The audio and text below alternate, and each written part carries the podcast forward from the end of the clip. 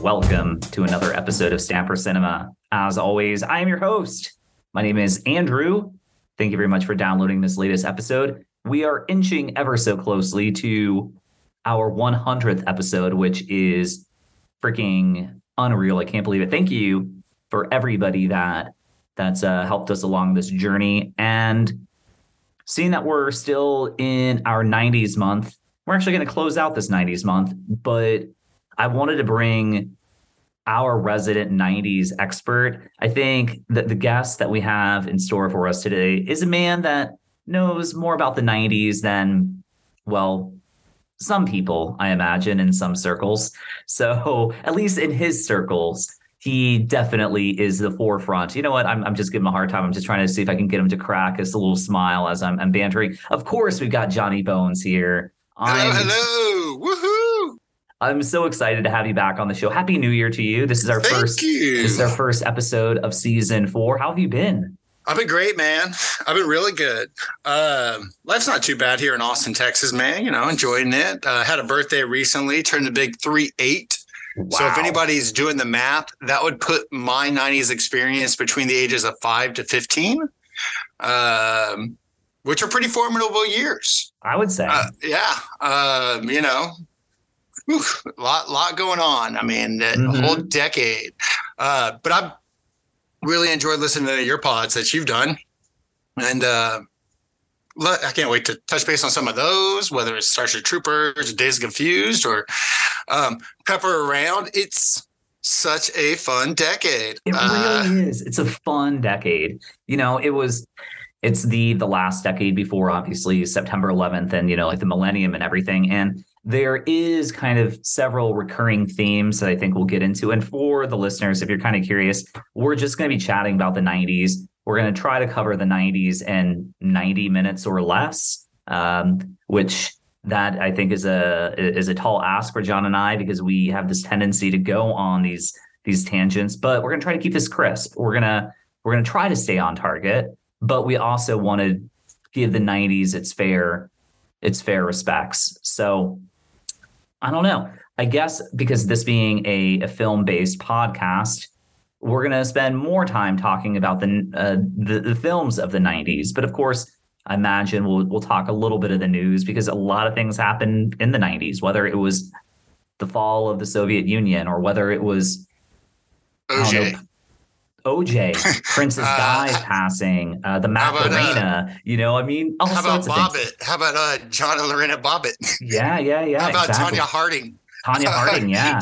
Uh, the LA riots, uh, Tupac, Notorious B.I.G., Kurt Cobain, Shannon Hoon, many, many artists that had a, you know, um, a passing way too soon. We lost i mean everybody probably has that moment in their decade. I think that's one thing andy was kind of mentioning is like is it just us able to look back now at this moment in time and realize like where it was going and maybe you know down the road we'll be able to see the 2010s in the same way.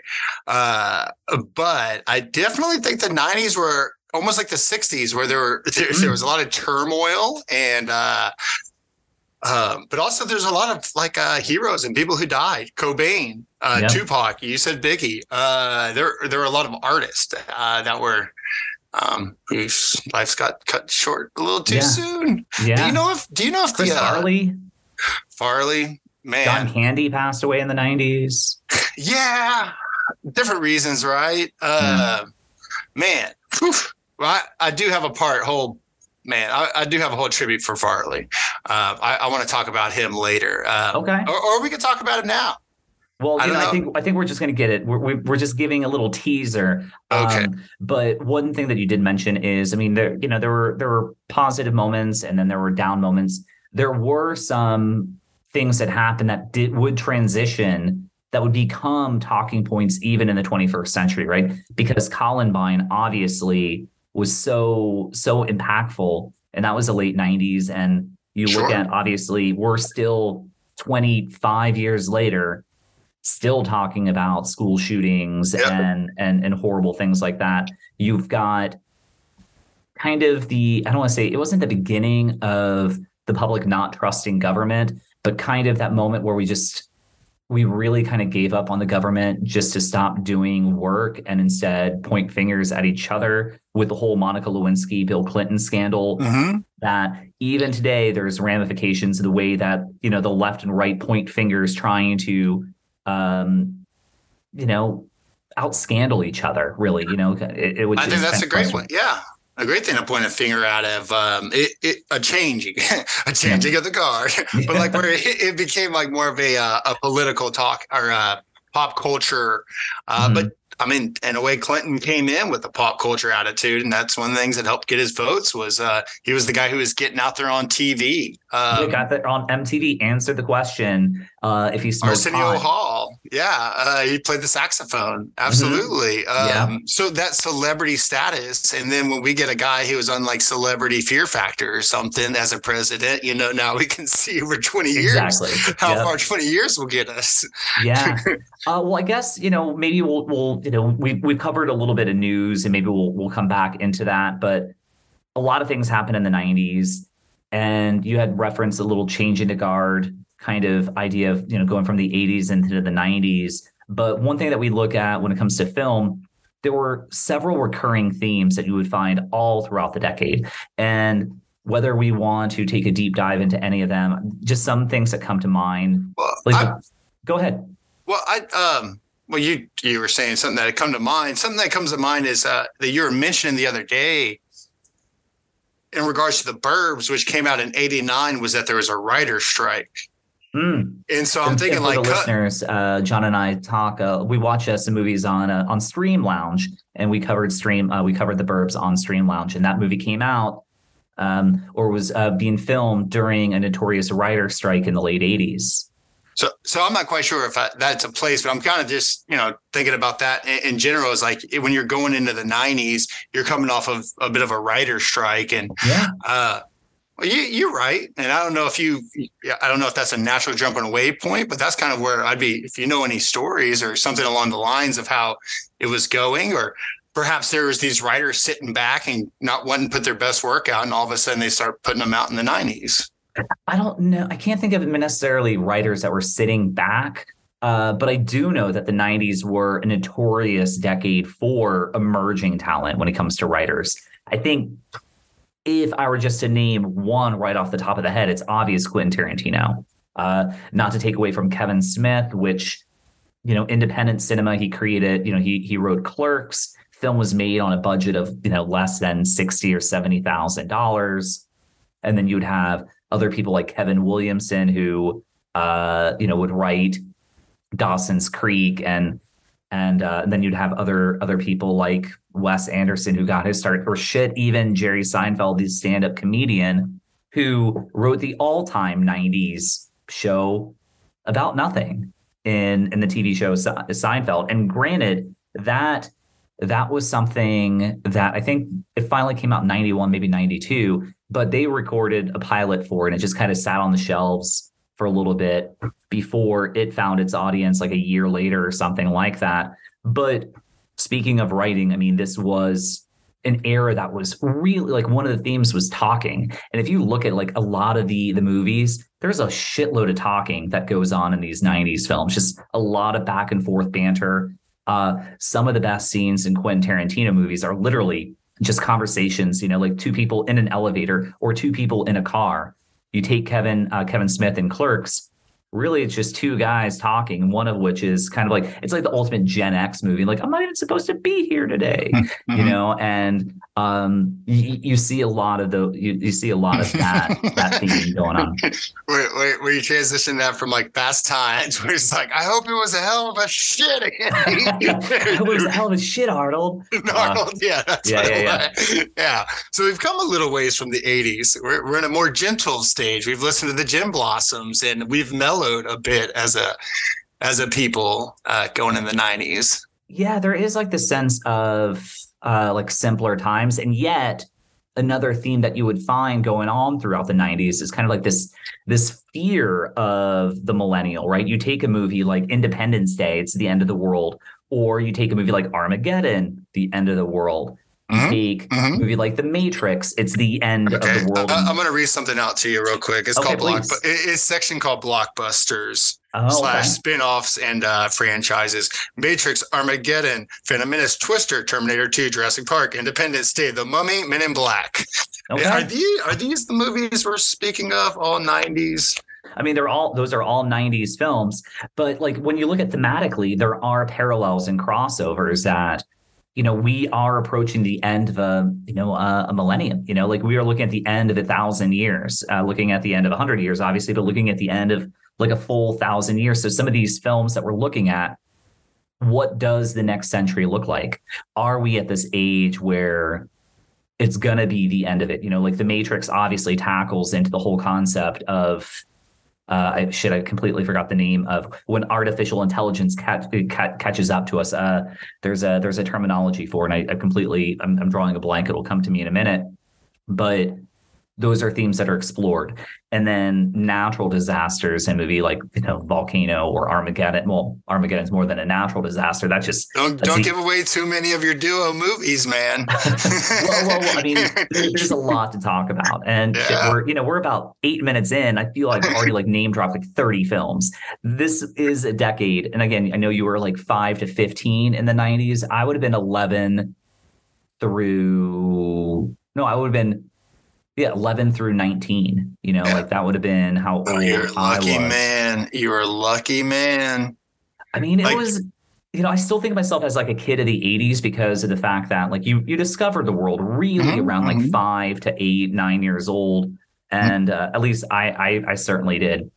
But yeah, it was all like my tween to teenage years. I mean, that's really like my entire mm-hmm. 90s were my tweens to the end of you know my teens and, and to the, to the time I turned 20 years old. But even though it's lower tech, you wouldn't trade the four years of Atari and Nintendo for the four years of uh, computers and because like I, I, would say where we mesh and kind of come in between is GoldenEye. Like I would think Ooh. we we both played some GoldenEye. Oh yeah. But like then there's like the Counter Strike and there's kind of moving on into the PC. But you wouldn't trade your Nintendo duck hunting, uh, Top oh, Gun, uh, I'm trying to think of some other Nintendo games. Oh my god, Top Gun! It was fucking virtually impossible to land the ship on the aircraft carrier. I don't know if I ever really advanced anywhere on that, but yeah, like I, I, my first console was an Atari, and would I think the game that I, I would have played as as a wee kid would have been a game called Pitfall, uh, which I loved, and then got my Nintendo, and just loved loved it. You know, Super Mario, Super Mario Two, Super Mario Three, Duck Hunt. Uh, Did you get the duo disc Duck, Duck Hunt Mario? Oh yeah. Or was it all oh, singular? Yeah. Your okay. No, no, no, no. I, so it, it came. Was, it came with the gun. Yeah. whole set. Yep. I mean, now we're we're kind of segueing back into the '80s, but within the '90s, I would have gotten the Sega Genesis, and I, so I would have discovered Sonic the Hedgehog. Love mm-hmm. that shit. Sure and then in the mid 90s that's when i got the uh the playstation i never really got into mm-hmm. video games like computer video games but from a console perspective i went from atari to nintendo to sega genesis to playstation to uh, n64 which when i think of n64 that takes me to like some because i didn't own one until the year 2000 but one of my buddies on the island, I've, I've well, he was a buddy. I've, re- I've, referenced him on, on the show before. Fucking assholes now. Mm-hmm. But when we were kids, uh, I hope a shark eats him. Just like a we Jaws kids. They, yeah, they had the N64, and we would do uh, GoldenEye. And really, my my jam then, it still is today, is uh, Mario Kart.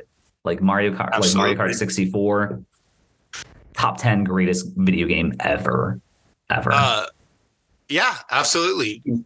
Goldeneye right? Yeah goldeneye, I mean, the, that's also yeah. in the top 10 i mean awesome. mario we're, you're moving around. Uh absolutely. The video gaming world is amazing. Um but you wouldn't you like the earlier to later and you were you got to be older for the music and stuff like that. Mm-hmm. like you just it, there's nothing 2000 like say 2000 to 2004 what the heck I mean, not what 9 11 happened like 2001. So it's like, you wouldn't want those four years. Like, I'd rather have the first four years. You know what? And maybe you got better maybe years. We'll, yeah, maybe we'll have a conversation about like 2000 to 2009, you know, the, the aughts, if you will. You know, maybe we'll, maybe we'll do a discussion on that.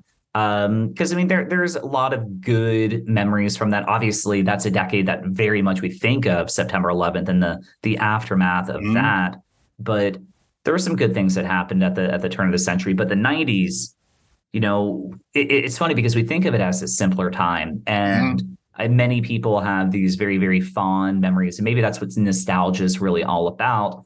Yep. But the art, the the art that really did come out of the 90s was mm-hmm. just very very rich, right?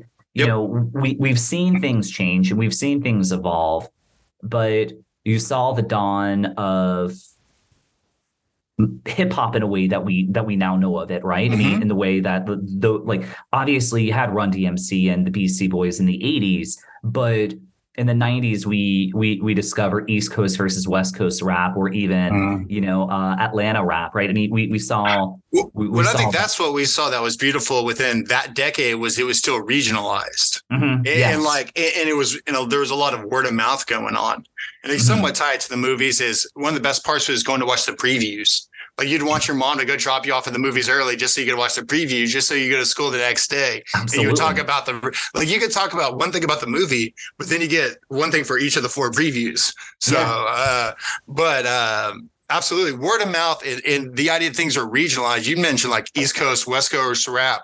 Uh, OutKast was in there from the, uh, but also Houston rap, uh, South mm rap. Right. Uh, it, you know, it was so cool. And like, this is one of those great things about like, we all can agree that the internet's an amazing thing. You and I are using it right now. Chug it. Uh, uh, the, the, one thing we lost is that idea that the cream has to rise to the top. Like the only reason why you would hear something in Atlanta is because it was good enough to get to me. And then I mm-hmm. would meet up with you and you know my cousin and I'd be like, "Hey, you got to try this CD or you got to try this tape and stuff." Yep. Also so much more stuff was more free. It was expected to be free. Like nobody ever paid for water in the 90s. we, we paid a quarter for Coca-Cola. You want to know yeah. what I miss most? The vending machines of the 90s. Right, right, yeah. um Absolutely. I think, uh, and then what was like the McDonald's thing where, or was it Pepsi, where if you you drank enough Pepsi, you could get win a Harrier jet. Um, I'm just trying to think of things. That, yeah, somebody try somebody try like cheat the system. Yeah, yeah, yeah. And, and our listeners are gonna have to tell us if it was 2000 in the 90s. I'm like, when was the Taco Bell? If the meteor was gonna hit, and then like everybody want a taco? I don't know. Uh, I don't know that one. Yeah, well, you, you're probably it probably, probably was, in Bermuda. I was yeah, probably in Bermuda. Yeah, it was. The meteor is probably coming towards y'all guys. Yeah, it's uh, like but, in Deep Impact. Yeah, Deep Impact. But yeah, like so, you, you know, we mentioned uh, East Coast versus West Coast, uh, West Coast uh, hip hop, right? You had the birth of grunge. You had the birth of like uh, the mm-hmm. new British invasion in Britpop, right? I mean, mm-hmm. and and a lot of those artists you see the influences that they created still like have effect even today, right? So there there are a lot of really well, I think Britpop's a great example of it, and how it there is probably this building in Britain, and you in Bermuda had probably heard about it, but by the time, it, and the same thing happened in Seattle with grunge, but by the time it came over and we started hearing about Spice Girls and David Beckham, you know, is winning the treble and stuff like that, uh, all of a sudden there's that tidal wave you know, it's not mm-hmm. just one band. You know, it's like uh, Mumford and Sons. Oh, they're from London or something like that. It's you're getting everybody. You're getting uh, Oasis. Uh, was it Steel Roses? I, I, you're older than me. You, that was your Stone Roses. Yeah. Yeah. So like your Brit pop bands, you would have had uh, Oasis, Stone Roses, uh, Stone Roses. You would have had Pulp. You would have got Blur, mm-hmm. um, and then oh, you would have crossed man. over into a little like the trip hop, like Massive Attack or Portishead um, tricky. You know, there were like all these like for all the stuff that was coming over here, there was that same amount of artists over in the UK, like um, like Beth Orton as well. You know, like there was just a lot going on. And then, you know, in 1994, I don't know if it was if I don't know if Kurt Cobain's suicide was the death of grunge, grunge that would transition into it, or mm-hmm. if it was, I don't know, shit. Um, Billy Corgan shaving off his head, you know, like shaving off his hair or whatever. It didn't And- help. It didn't help. it did. He still had enough hair, but then again, maybe he saw that uh, Ian Black guy from like Second City because like they're from Chicago and stuff like that. Maybe he saw him and goes, "Oh dang it, we look too similar. I'm gonna Mm. shave it on off this Yeah, time. it has to go. It has to go. Gotta go." Uh, I think Co- I think Cobain's death. Um, I mean, I, I kind of spoke of it like uh, where the deaths. I think were a big part of it. Um, y- y'all spoke in the last y'all's last pod about drug use and like it.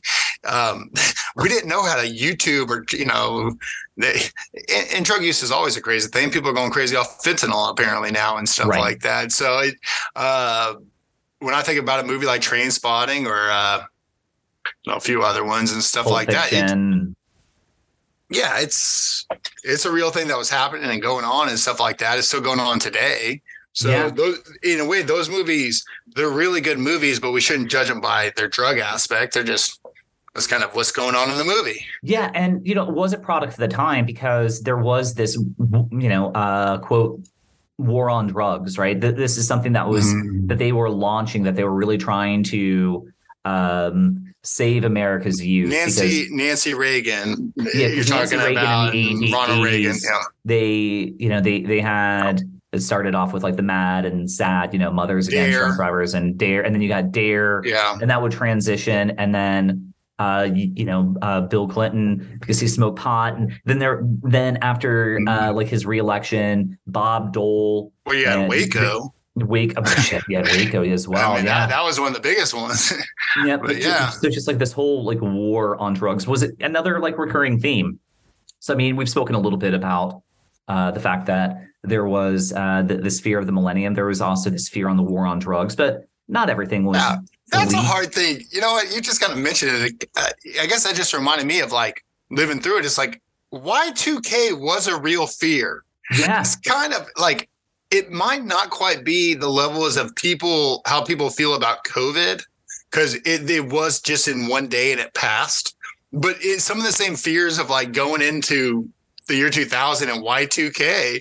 Like there are some people who are freaking out a bit or weren't sure if their bank accounts are going to work the next day and stuff. Yeah, they thought technology was So- just going to like reset as a Yeah. result of it, which is just so funny to think about now. But yeah, that was that was a real thing. That was something that people were legit terrified from. Are the ones going to turn into zeros and carry over? We didn't write the programming. Mhm. Uh, but, Yeah. you know, to, but to, to think about like an idea of a fear, like it was a real fear that we were dealing Absolutely, with. absolutely. I guess, I guess it, it was a waste of time to worry about it. we, we know Uh, those poor bastards that all killed themselves uh, Yeah. because of it, you know. But whatever, Sure.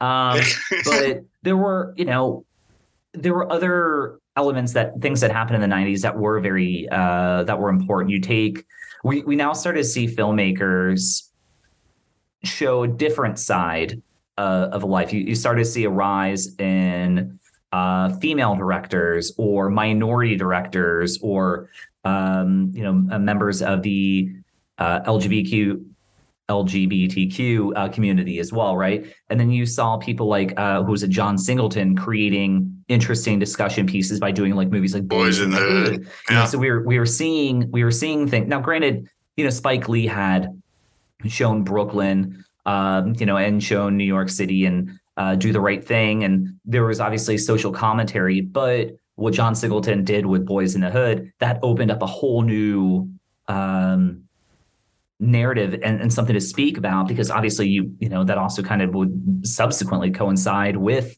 the the the Rodney King beating and the LA riots that that would take place uh, you know around the same time frame so a lot a lot to you know go on and really really think about but on the other side then then there were fun things that happened you, because the, the 90s also loved the shit out of some teen comedies as well right i mean just Oh yeah, I that's mean, a good place to start. Let's cheer it up. I mean, The Lion King is it the best Disney movie of all time? Toy Story, it reinventing the game, right? All of a sudden, you get Pixar. mhm. Uh, Save Steve Jobs' career. yeah, good old Steve SJ. That's, he doesn't like me calling him that.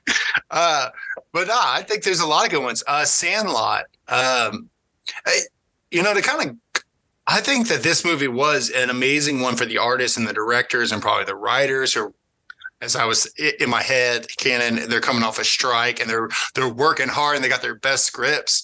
Uh, but I do think you see this kind of area of where it reminds you a bit of those what I think of like the 70s where you're getting people who are giving these money and they're giving these, hey, you get a hundred thousand dollars or you get a hundred million dollars to make Starship Troopers, or you get this. And these directors, maybe because the internet's coming into it some or graphics are coming into it some. Um, in the days of confused it's like uh, most of their budget went to that opening credit song and it really sets the tone of the entire movie. Yeah. but i think you get a lot of these directors uh, your wes andersons or your richard linklaters who are coming off and they they know the stories of spielberg or uh, spielberg spielberg yeah you know what i'm talking about. Uh, but these guys from I like to believe that they, they hear about these guys from the 70s or Lucas who got these things and and so they're recreating this time now, we'll find out later on if this is just a cycle that happens every 20 to 30 years. Uh, but in the 90s, I feel like you had so much talent coming through. Um, and whether it's the big budget directors like your James Cameron or Steven Spielberg's or your low level guys, there's a, a whole bunch of talent. Yeah. But yeah. Yeah. But kids' movies, man. Uh, favorite kids movie: Mighty Duck or Sandlot. Um, uh, I'm going. I'm going Sandlot. Yeah, I'm for my money, I'm going Sandlot. For Yeah. my money, I would be going Sandlot. Uh, Um, Lion King or Toy Story. Lion King. Oh man, that's I'm gonna I'm gonna call that one a tie. I can't I can't. No, I'm gonna say Toy Story. Uh, I Yeah. love The Lion King. If you were to give me another Disney cartoon cartoon from the '90s, I would take The Lion King. But yeah, no. Gee, well, if you know another cartoon that came out in the '90s, uh, let me know. But you know, uh, I was, Beauty I and the Beast. nice. So I'd take I'd take Lion Yeah. King over Beauty and the Beast. And I bet Elliot would definitely take Beauty and the Beast over Lion King. Yes, yes, Uh, yes, she would. and she wins. Um, but uh, um, so I was thinking about Toy Story, right? And whereas so much I think you're Kirk and I'm Spock, and that dynamic's still the same. I think in the Toy Story, Woody though is the leader. like I'm Woody and you're Buzz, but like, but I'm kind of the the tall leader guy in it. You're the flashy guy who just comes in. He's sitting at the bar with his fiance, and I'm I'm walking Mrs. through. Nesbit. And, It's. Just I, I I love Toy Story. Just uh I love that moment when when Woody does uh when like all hope is gone and now he's being like he's playing with the, the girl and he's having like Does a tea party and he's like, Come on, Buzz. He's like, Yeah. I'm Mrs. Nesbit. He doesn't even have his arm. It's very Yeah, yeah, Jaime. yeah. It's very much like Jaime Lannister, right? A little Like, bit. like, Yeah. Oh my god. Buzz Oh. is a precursor to Jaime Lannister. Yeah. Oh man. But you know what? Um so you had Hmm. like kid you had like kid films, but you also Hmm. had like out and out like teenage movies. You know, so you would have Okay. Um, well, shit. I mean, now that I think about it, like the other thing that was really fun in the '90s was not just like teen comedies, but like teen comedies that were like inspired by like famous literature. So, like, uh, Clueless was inspired by Emma. Oh, And- clueless. Okay. Yeah. Uh, Ten Things I Hate About You was inspired by Taming of the Shrew, or Mhm. or She's All That was uh, from Pygmalion, right? So like these these these '90s comedies uh, that were inspired by other other works, but one thing that obvious oh the other thing that uh, kind of like coincides and, is parallel and i'm trying to keep this on topic but the the the age of the soundtrack where even movie previews would reference the songs that are in this movie it's a movie but you're like in the movie preview and it's like you're going to watch this movie and you're going to hear music by this band or Mhm. this artist uh dangerous minds for example you know like Oh, uh, we've been spending most of our lives living in a gangster's paradise. yep exactly um, can't hardly wait when that movie came out. You know, they were they were they were talking about the music that was in that Empire record, same thing. Um, but soundtracks was a was a big, big, big Well, bumbling, bumbling, uh, big like booming success uh, of well, the and to keep in mind why. Eh, I think you know the answer why. Because you could sell a CD and an album. Like Yep. that's a that was an extra way to make money is because CDs were a thing. Mhm. Like we didn't we had VHS and we had to buy the CDs and soundtrack. In the 2000 we got DVDs. That's like a combined. uh, but, uh, but yeah, uh, I guess it makes it but also I guess those like artists like perhaps because those artists it, they've never been able to really control their works and stuff like that. Like people could probably buy those songs a dime a dozen almost and you're almost just fitting what songs could work to your albums. Or you're doing them a favor. I'm sure somebody's showing up and be like hey how would you like to have your song? And then especially when mtv started getting going it's like your song's going to be in the new mtv huh? How about that? Yeah. and you get you get paid nada Yeah, But, uh, and MTV. I mean, MTV. I, I don't even know if we've mentioned it before, but its effect on everything in the in the '90s is also very, Mhm. very like vital. Mhm. Obviously, MTV was launched really in the 1980s, but I think its like adult years was in the the early half of the 90s and then they you know then they discovered reality television which became kind of like the the downward uh, spiral that MTV would then subsequently, you know, m- stop really talking about music and then start focusing on other other forms of entertainment, really leaning heavily into reality television and and game well, they show. just sold and out they just sold out like everybody else They just sold out like you know, everybody. else. like I just, I, you know, I, I do the same thing, and I think it's because of how much we were in love with MTV, you know, and how, like, how, how much that's where we went to go get uh, Kurt Loder, right? I'm sure you Yeah. can name a, a whole ton of the news ar- artists, and and I'm sure they weren't happy, but it wasn't them who was going, hey, everybody loves. Uh, rock and jock sports. So let's show us. let's get some- you know. Let's get the challenge going on. Uh, Yeah. Part four. Um, you know, it's just uh, marketing and commercialism and twenty in the twenty four hour news cycle, Mhm. right? And we saw the expansion. Um, and I guess one day, if the internet ever goes out, I hope people just get to the idea. It's like it's okay if the stream is gets smaller. like you can survive. You don't need an infinite stream of knowledge. Like uh, you can enjoy it if, if uh, you can. You can enjoy radio bunny ears and stuff.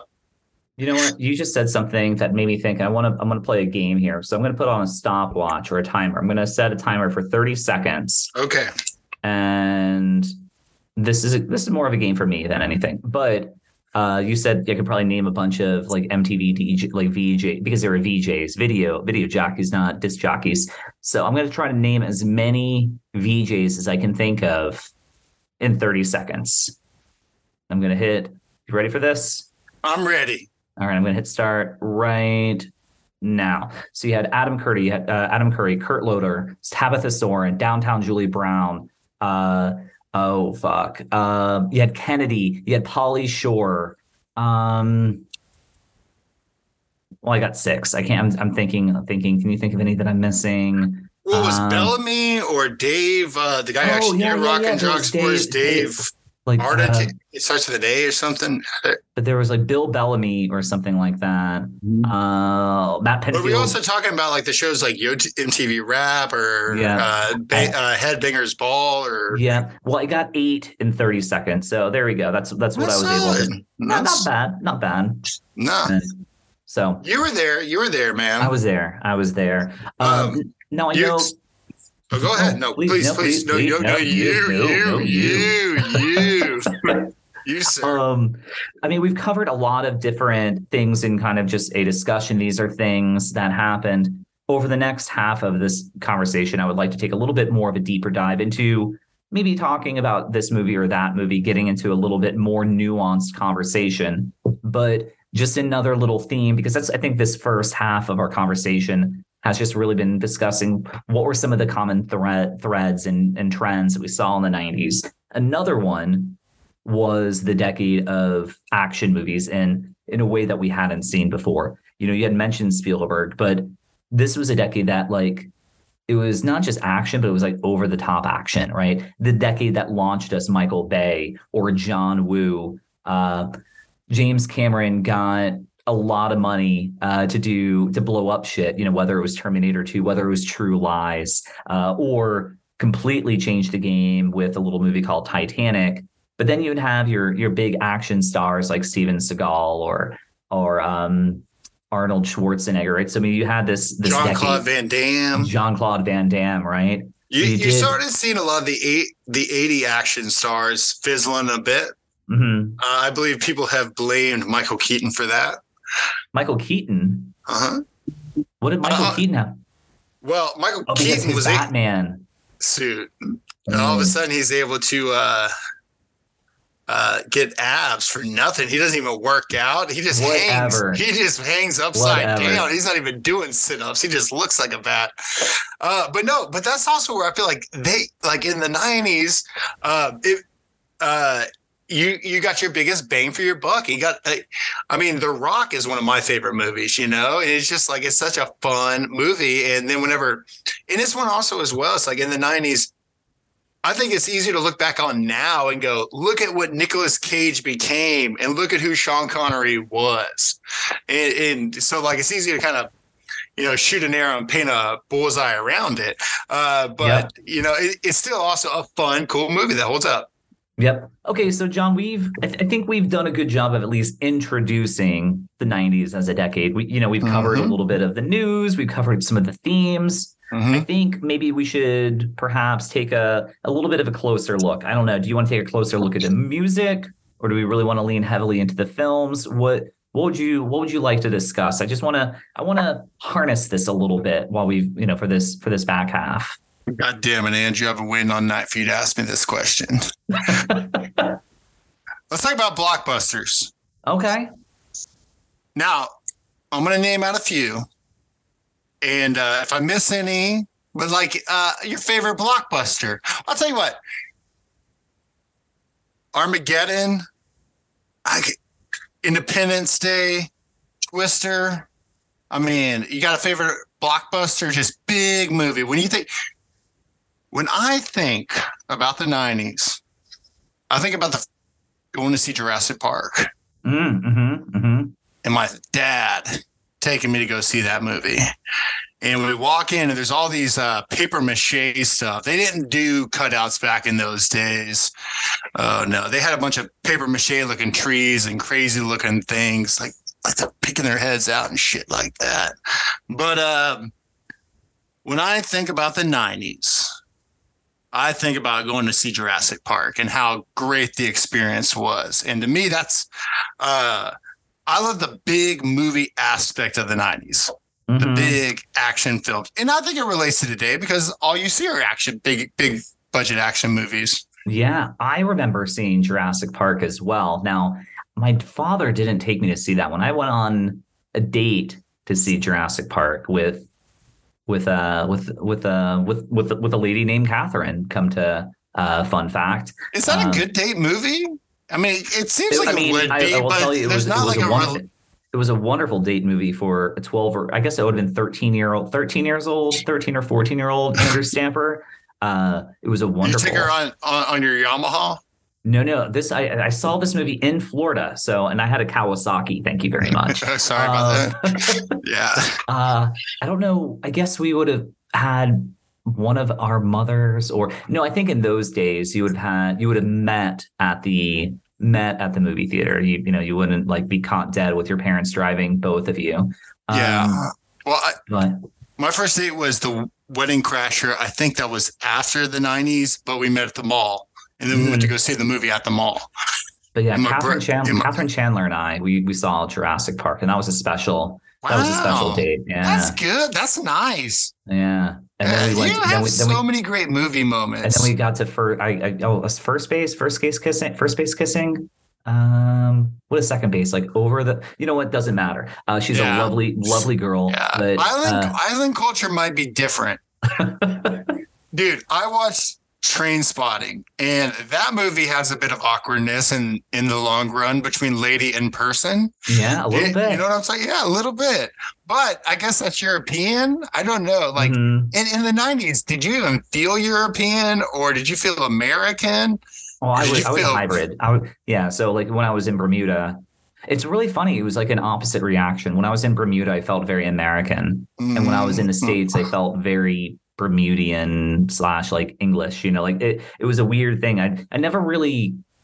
You know, I, I got along with a lot of people, but I, I don't. I didn't really, like I said, it wasn't until I was in my my, my mid 30s that I Mhm. found a place. I'm like, oh, this this this is me. I'm I'm I'm Austin. Well, now now that well, you have lived in Austin, you felt comfortable in Austin. So, I guess does a movie like Dazed and Confused look any different after you lived in Austin compared to before you lived in Austin?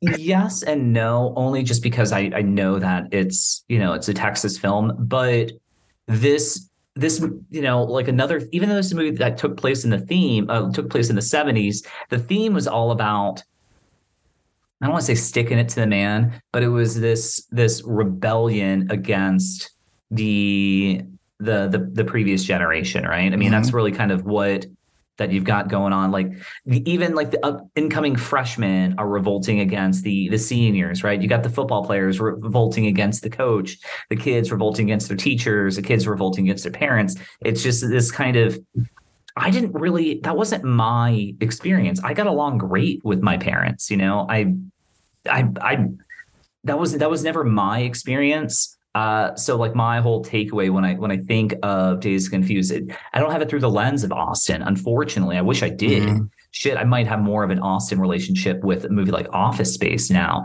uh, than uh, than say and Confused. But and Confused is a movie that that is very important to me because I remember seeing that movie as a 15 year old and I was when the movie came out, I was already a freshman going, I guess, going into my sophomore year. But so it was very easy to identify. Like my particular, not to like this. This just sounds like elitist bullshit. But my specific era of Gen X was very, very unique because it's it was it was the end of Gen X, right? We were the generation, like the the closing generation of Gen X into becoming you know your your millennials right? It, it, it was the that was it. Like well, i look at myself as a gen xer. But you're not. That's just it. You're like there's no i came from a closed-eyed world you know like mm-hmm. it's like the, the people who are in the tribes of in the middle of the amazon are like even in the stone age yet you know? It's like right. I, I i was a gen yeah i'm a dude i'm totally a I am not a millennial. Don't you call me a well? That's just if there, you there, try to call. There, so there is like this micro generation that does exist, and we're going to go on to a completely different tangent. But I'm okay with they, that. When, yeah, we'll, we'll, just be here. It was going to be 90 minutes in the 90s. It very well be 190 minutes in the 90s. But like that, the really what it comes down to is it seems like that the kids at like 70, maybe 76 through like 84 are its own like miniature generation um, that not really quite fitting into Gen X and not really quite fitting into millennial. But mm-hmm. there is this because our generation we would have been introduced to computers in elementary school where the those before yeah. wouldn't have wouldn't have had it. And then those of us after kids were essentially fucking taught on computers in school. You know, like we yeah. would have had like a computer or two like in elementary school and that was a big fucking what to do. Like ooh you know today's be my computer day. I get to i get to hop on the on do the macintosh do you remember oregon trail? Oh, oh my god yeah. Dude, come yeah, on. totally. Like yeah yeah. But i'm with you I like died of dysentery there, there, so many fucking times. There, you, you know what i did whenever somebody died of dysentery? What's that? Go hunt.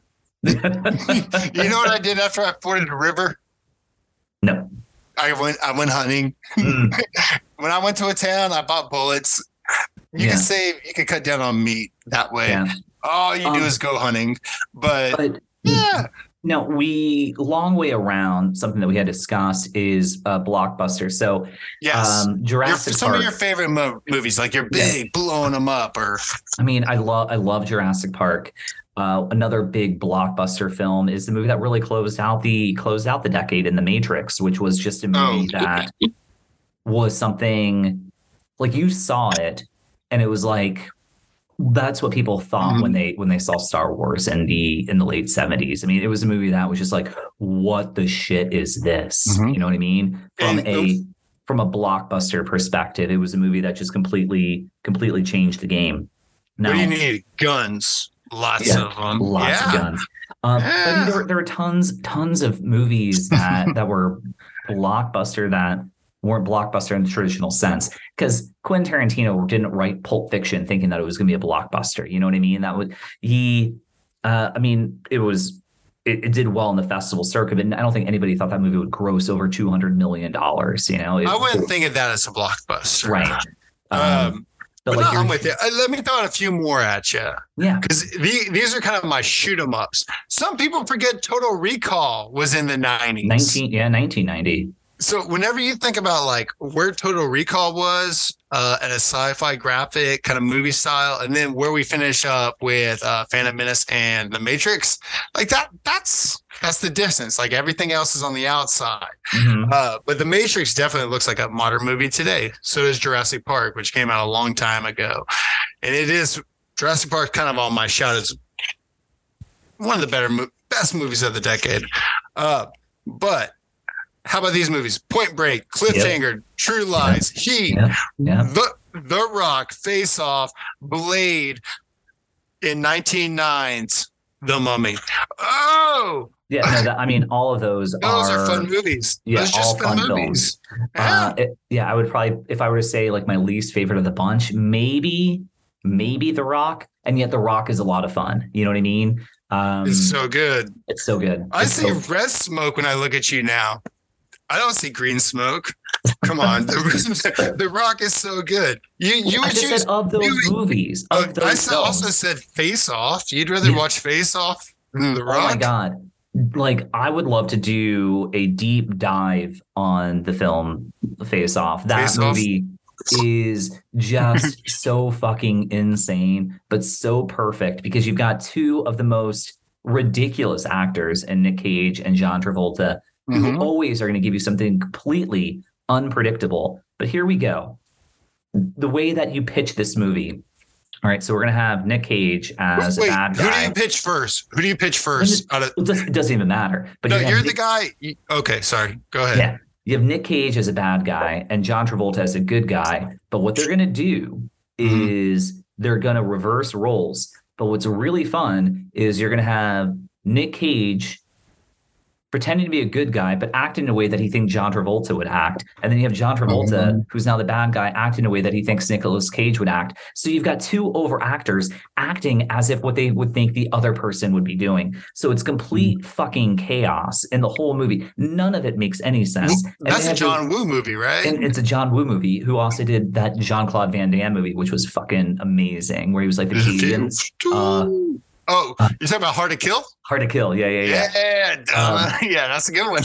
but Face Off is so insane. And one of my favorite like visual like themes in the movie is this like weird like face like uh um, I don't know like uh you're kind of like it's almost like a waterfall thing, but it's like this face Mm-hmm. waterfall. They put like the amount of shots in the movie where they put Don't like go a chasing hand- waterfalls, Andrew. yeah, Don't go chase the chasing. waterfalls. Don't, don't go. Um, they like run their hands down each other's faces in this movie like Mm. 15 times. It's so weird. I've Yeah. never seen it in any other movie, but in that movie they do it like 15 times. So it's an obvious choice. What the choice is, I don't know. And why it is, I have no fucking idea. But Face Off is the the most perfect, ridiculous, over the top, like overindulgent bullshit ever. And I fucking love it. I can watch that movie all the time. If Mhm. if you know, if I'm sitting at home on a Saturday and it's on like like basic cable, it could be on like AMC, and I know that they're gonna cut out a lot of shit, but it's also gonna run over. It's gonna be like a three hour movie. I can Mhm. tell you one thing: I'm not going to be doing anything from like noon until three. I'm like, no, fuck off. I'm I'm watching Face Off right now. Uh, it- it's so insane, but I, I I love that movie. I'm ready, ready for the big ride, baby. Yeah, Yeah, no, I'm with you. I mean, I feel like that's the great thing that we we used to hate commercials, but ignorance is bliss. That gave us time to go do things. Like Mhm. it was actually, you know, I'm sure there was some TV editor like that used to work with Walter Cronkite back in the day. It was like, no, we got to give people like five minutes to uh, take a break every 20 to 15 and uh that's, that's kind of my wrong that's a terrible walter cronkite that was that was amazing. I Yeah, knew exactly who you were doing. Uh, well I, I guess to kind of get back just on like the idea of the 90s i i look back now 20 to 30 years later and i i think of it as more of a 60s than a 70s uh era and stuff like that um so uh, I, I guess try to keep it simple like that because we can go all day with you know movies like Sandra Bullock's The Net and uh, I, I can't remember if Lawnmower Man came out in the '90s, but I figure he got plugged in. But then, like when you relate that once again to The Matrix, The Matrix came out at the tail end, so they had all the uh, fun information. Yeah, Matrix was 99. Yeah. All right, Uh, hey, but- I got a year for me because that was the year that, or rather, uh, the summer of '99. I had I just moved back to the United States, and for the three or four months that I was living there before I joined the Navy, I worked at a movie theater, and that '99, maybe after 1994, was probably the second best year in, in film that year. Like '99 was a year that we had The Mummy, The Matrix, The Sixth Sense, uh, American Beauty. Oh man, um, there's a couple others that I'm just like mistaken. yeah, that took home. Pardon me. That uh, it was American Beauty that took home the Academy Award, right? I believe so. Yeah, yeah. Kevin That might be Spacey certainly fun. I don't know. I don't know if you have that whole list of just like which movie, because in other ways, I feel like it was such a thick year uh, or decade of just great films that were like who was winning it. But a, a, a big part of that probably also came to there weren't a lot of TV stations, so everybody was going to tune in for the Academy Awards. Right. We wanted to see them showing up, you know, in the limos and stuff like that. Uh, your your Oscar winning films in like no particular order. Uh, you had like The English Patient and Shakespeare in Love and mhm. uh, Braveheart, Silence of the Lambs, uh, Forrest Gump, Titanic, Schindler's List, Unforgiven, um, Yep. Dances with Dances with Wolves, and So- what's the other one? There's one Well- more that there's one missing. Uh, Driving Miss Daisy. Titanic. Oh, di- yeah. Um, timepieces are uh all like I guess that you know you just naming all those out. Everything that won basically was a movie of history. Mm, mm. You know, Braveheart is about William Wallace. Titanic is about the Titanic. Uh, uh, Driving Miss Daisy is about an old lady from back in the day. But I feel like they're I guess the only exception would have been the silence was Silence of the Lambs, but you're right. I think all the other movies that won, maybe Driving Miss Daisy, but there there's something there's social commentary going on. But Mhm. the other ones are historical, whether inaccurate. English Patient obviously being about war, Shakespeare in Love, obviously Mhm. Braveheart, Dances with Wolves, uh, Unforgiven is a timepiece. Schindler's List, obviously, what that's about. Forrest Gump is really kind of like a history of America from like the Yeah. 1950s, and and then obviously Titanic was, which was Titanic. yeah. Uh, so those are your big winners back in the day. Well, th- those I were the ones that won. when- I'm not going to say they were my big winners, but yeah, those were the winning films. No, I'm, I'm just trying to get myself back in that place. Yeah, yeah, so yeah. like for when sure. you'd go see a movie back in the day and you go see like a movie like Good Will Hunting, go, oh, that's pretty good. But you knew it wasn't going to take home best picture. Um, I think, wait, did, well, it's, did, It it's a beautiful life. No, uh, well, anyways, I, I, sorry, I started getting off thought topic. Uh, but like you'd go see a time period piece and go, oh, that's going to win. like, Mm. like that that's gonna win uh yeah uh but But yeah you know, Bra- still they, they still got it fucking wrong. You know, more times than not. I think in the 90s. you think that wait I think in the 90s, and maybe of those 10 films that won it, maybe maybe half of them were right. ooh, You know, like, that's a those- fun conversation I mean, and that's probably a deeper conversation, but right Mhm. off the top of the head, that the the one that people always will go back to is what was it 90 97 or 98 where basically what happened was Thin Red Line and uh Saving Private Ryan like canceled each other out Mhm. and uh, Shakespeare in Love won. Uh so that's a good show uh, Shakespeare in Love was fine, but like Saving Private Ryan was certainly a, a better a better film than that. Um, Driving Miss One- Daisy. I one thing you kind of reminded me of whenever you were talking about because i mean imagine uh the john singletary movie uh Hmm. boy, yeah, Boys boys, in in, the the hood i i doubt it it won and uh Mrs. Society probably didn't win any awards. no, But I, I think before pre-internet, going to the movie theaters was like going to the internet. Like Yeah. that, that that's where you got your information from. So like movies and directors like that kind of opened our eyes to uh, urban city. Um, you know, Fresh Prince uh, lightened it up a bit. Guys like Martin Lawrence, you know, Mhm. Martin. Oh man. Uh and you know, maybe this would actually be a good time to segue to some of the fun shows like In Living Color or Saturday Night Live. What are you? Saturday- Yeah, well, I- so I, I- I mean, I enjoyed In Living Color, but I, I am a an SNL. I, I still love SNL Mhm. even today. I love watching their bits. Um, you know the the cast of the 90s whether you start off with you know like your phil hartman and you close out with your should i guess tina fey was, uh, was you know like was coming into it around you know like the end of the, the century. Just dozens upon dozens of, of great talent. And then snl they they did their films right? Uh, now not all of them were a success like stuart saves his world or saves the yeah whatever the stuart film Mhm. wasn't very it wasn't very good but wayne's world Mm-hmm. huge. Coneheads thoroughly loved. Um, I know Superstar didn't do very well, and certainly neither did Night of the Roxbury. But you know what? Fucking Night of the Roxbury. I I can quote that movie. It's it's really funny. I know you're a fan. I know you're a fan, man. Yeah, you're a big but- fan. Um, I think Superstar might be in the other decade because it doesn't count. Or I it wasn't. Superstar was ninety nine. Maybe, maybe it was. Yeah. Uh, so one of these things I'm picturing in my head is a phase out of National Lampoons into Saturday Night Live movies. Like all of a sudden, we're not watching National Lampoon movies. Uh, you know what I mean? But so I started thinking about these guys, you know, because I know the Saturday Night Live cast, uh, but also like, oh man, the Living Color class with like Jamie Foxx or uh, you know the Wayans brothers or Jim Carrey. Wait, uh, Jim Carrey? I did. Did Jim Well- Carrey have a big nineties? I, I So- don't know. So here's the thing: is he? I think he does. You know, if we're we're handing out awards. Mhm. So here's the thing: is I think he would be.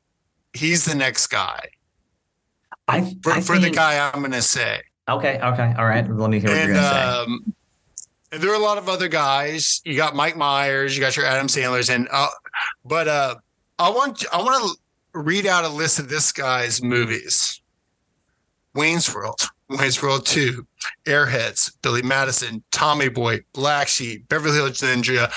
Dirty Works, almost famous in 1998, 92 to 98. I can't remember what Fredo's name, the actor who played Fredo and The Godfather was, but this is how dense a career can be. There is one guy who is a giant in the like I love I love Jim Carrey and I love the other guys, but I would say Chris Farley. Um, I miss hey, I miss you, buddy. I miss you, brother. I ain't even lying. Um, but uh anyways, um the other guys, Chris Rock, Will Ferrell, Norm Macdonald, uh, Adam Sandler, uh, all those other guys are great. Uh, but when I think of the '90s, I think about Chris Farley, man. Yeah, Chris Farley had a um, just ridiculous. Uh, I mean, and it, it, was like a, you know, it was it was like a meteor. You know, it, you know, it was there one minute and then gone the next. Unfortunately, you know, he he he just he he, you know, uh, it, it's sad. You know, it, it's sad, but he he was he was great. He was fucking hysterical. He you know he. Uh, uh, I mean, you hear things that he did off the set and how he was just always funny and just always having a good time. And yeah, he his he was always Chris Farley. I mean, I don't know if when I when I think of any film that he ever did or ever saw him outside of being Chris Farley, but Chris Farley was fucking funny, you know, and uh he was in Wayne's World one and two. Obviously, Chris Farley playing two completely different characters in those films, and it's not even remotely relevant or it doesn't need to be discussed him and Black Sheep and Tommy Boy is basically the same character, but it's not. Uh, it, it, it's it's um no, he was great. He was. I'm not gonna say he was like for me the the ultimate '90s comedian was Jim Carrey, um, based on like box uh, box office receipts and uh, recognition, but. Chris Farley certainly certainly makes the list. I think he had just a, a massive '90s, and the world is a a worse place without him in it.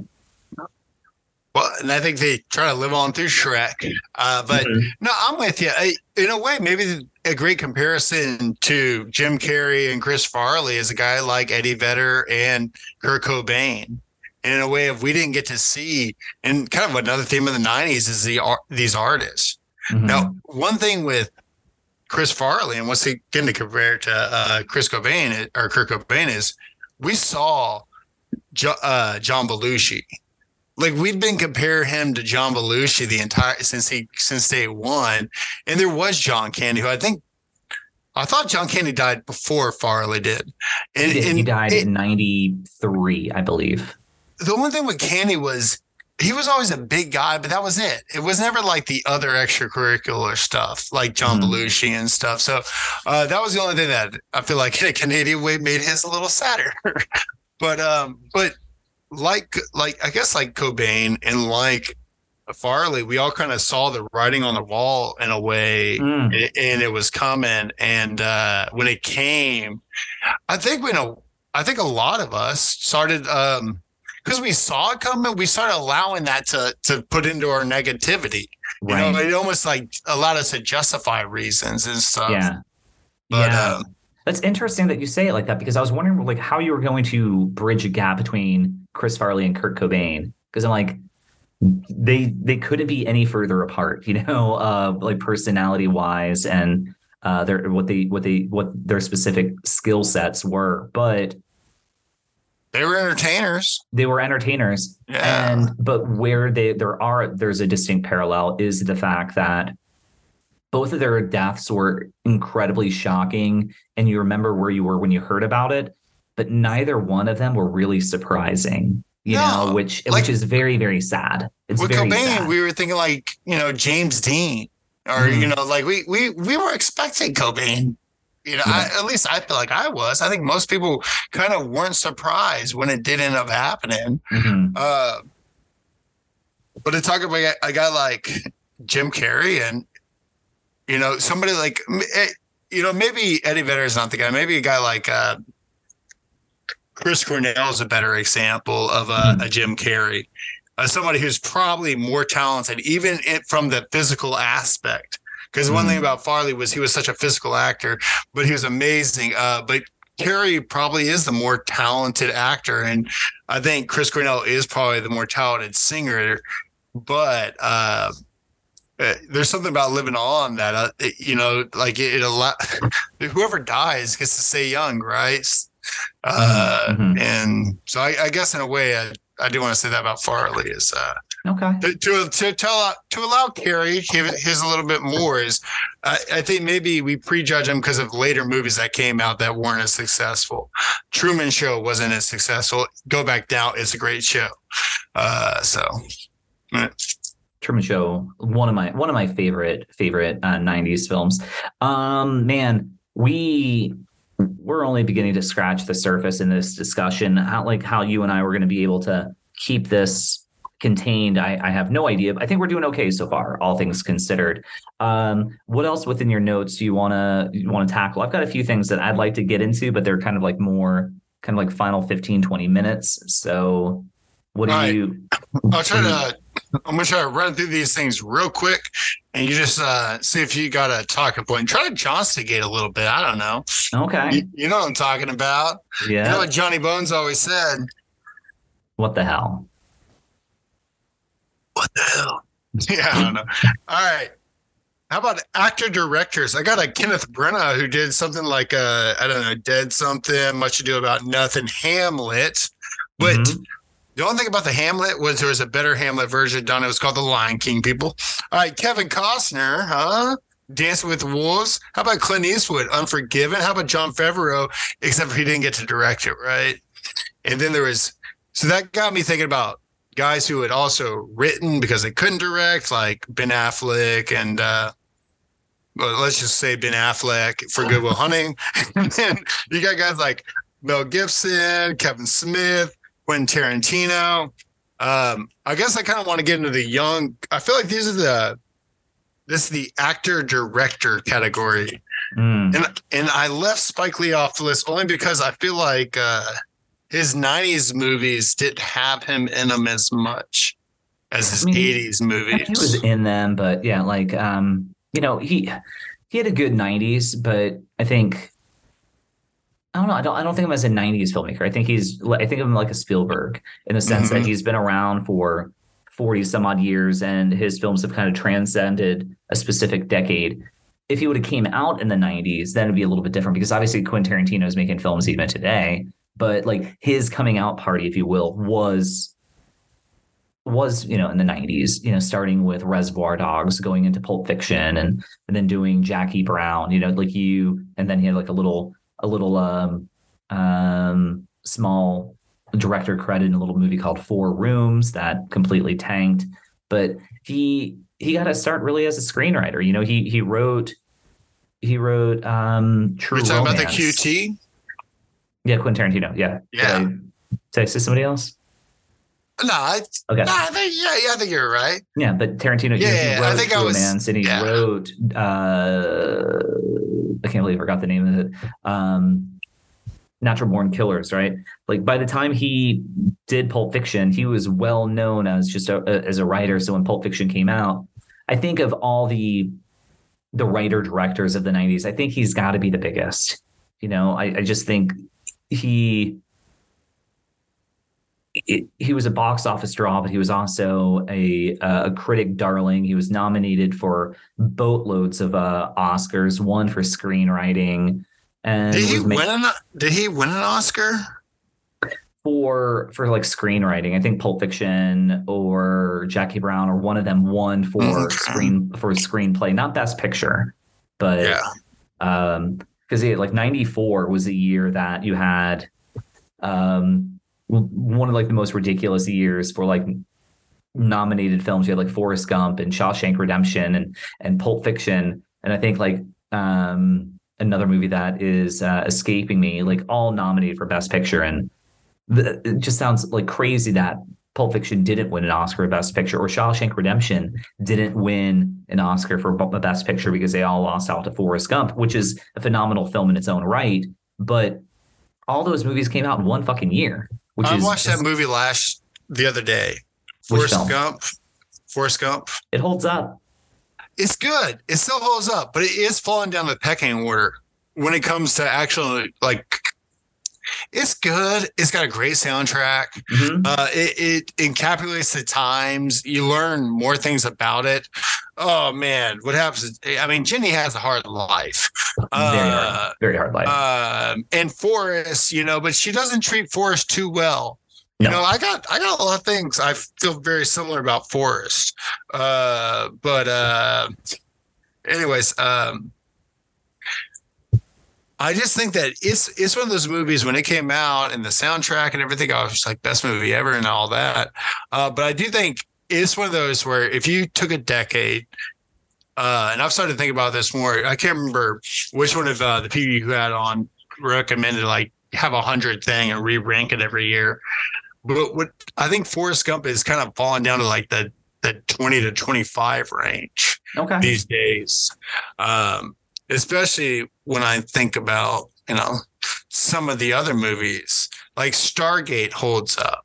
But maybe that's because of uh, sentimentality and how I have every single one of the action figures still. this is more about you than the time. Gump doesn't have. All right. Hey, um, you want to hear some English movies? Okay. All right. Last of the Mohicans counts, by the way, because uh, it's England versus. all right. 1992, Last of the Mohicans. Uh, 93, In the Name of the Father. That's Daniel Day Lewis. Boom, boom, back to back. We could talk about him. Uh, 94. Oh, now we're getting to Hugh Grant, right? Four Weddings and a Funeral. 95, Golden Eye, right? Pierce Brosnan. 96, Trainspotting and English Patient. I think that one won an Academy Award timepiece. 97. I'm going to ask you a question. I want you to guess this movie. Strippers who work at a steel. Oh, Uh, are you uh, are you Full Monty? Yes. Thank you, sir. All right. How about this one? 98. Well, you, I think you already said it earlier. Do you know what took home the Academy Award? Because uh, apparently the other movies split it. Oh, uh, Shakespeare in Love. So, and I think Shakespeare in Love, I don't know if you want to have this conversation, but it kind of might also add to the uh, when nudity all of a sudden started winning you awards. I don't know. Gwyneth Paltrow, but thank you. I mean, Sharon Stone, did she get an Oscar for her role in And uh, Basic Instincts. Basic Instinct? I don't, think know, so. but- I don't think so. But Halle Berry did later for Monsters Ball, but that was the 2000s. Oh, yeah. So Yeah. think, hey, so maybe we should look. Thank you. uh you remember in in uh, Can't Hardly Wait? It was like, oh, but you're so Gwyneth. Yeah, you're way Gwyneth.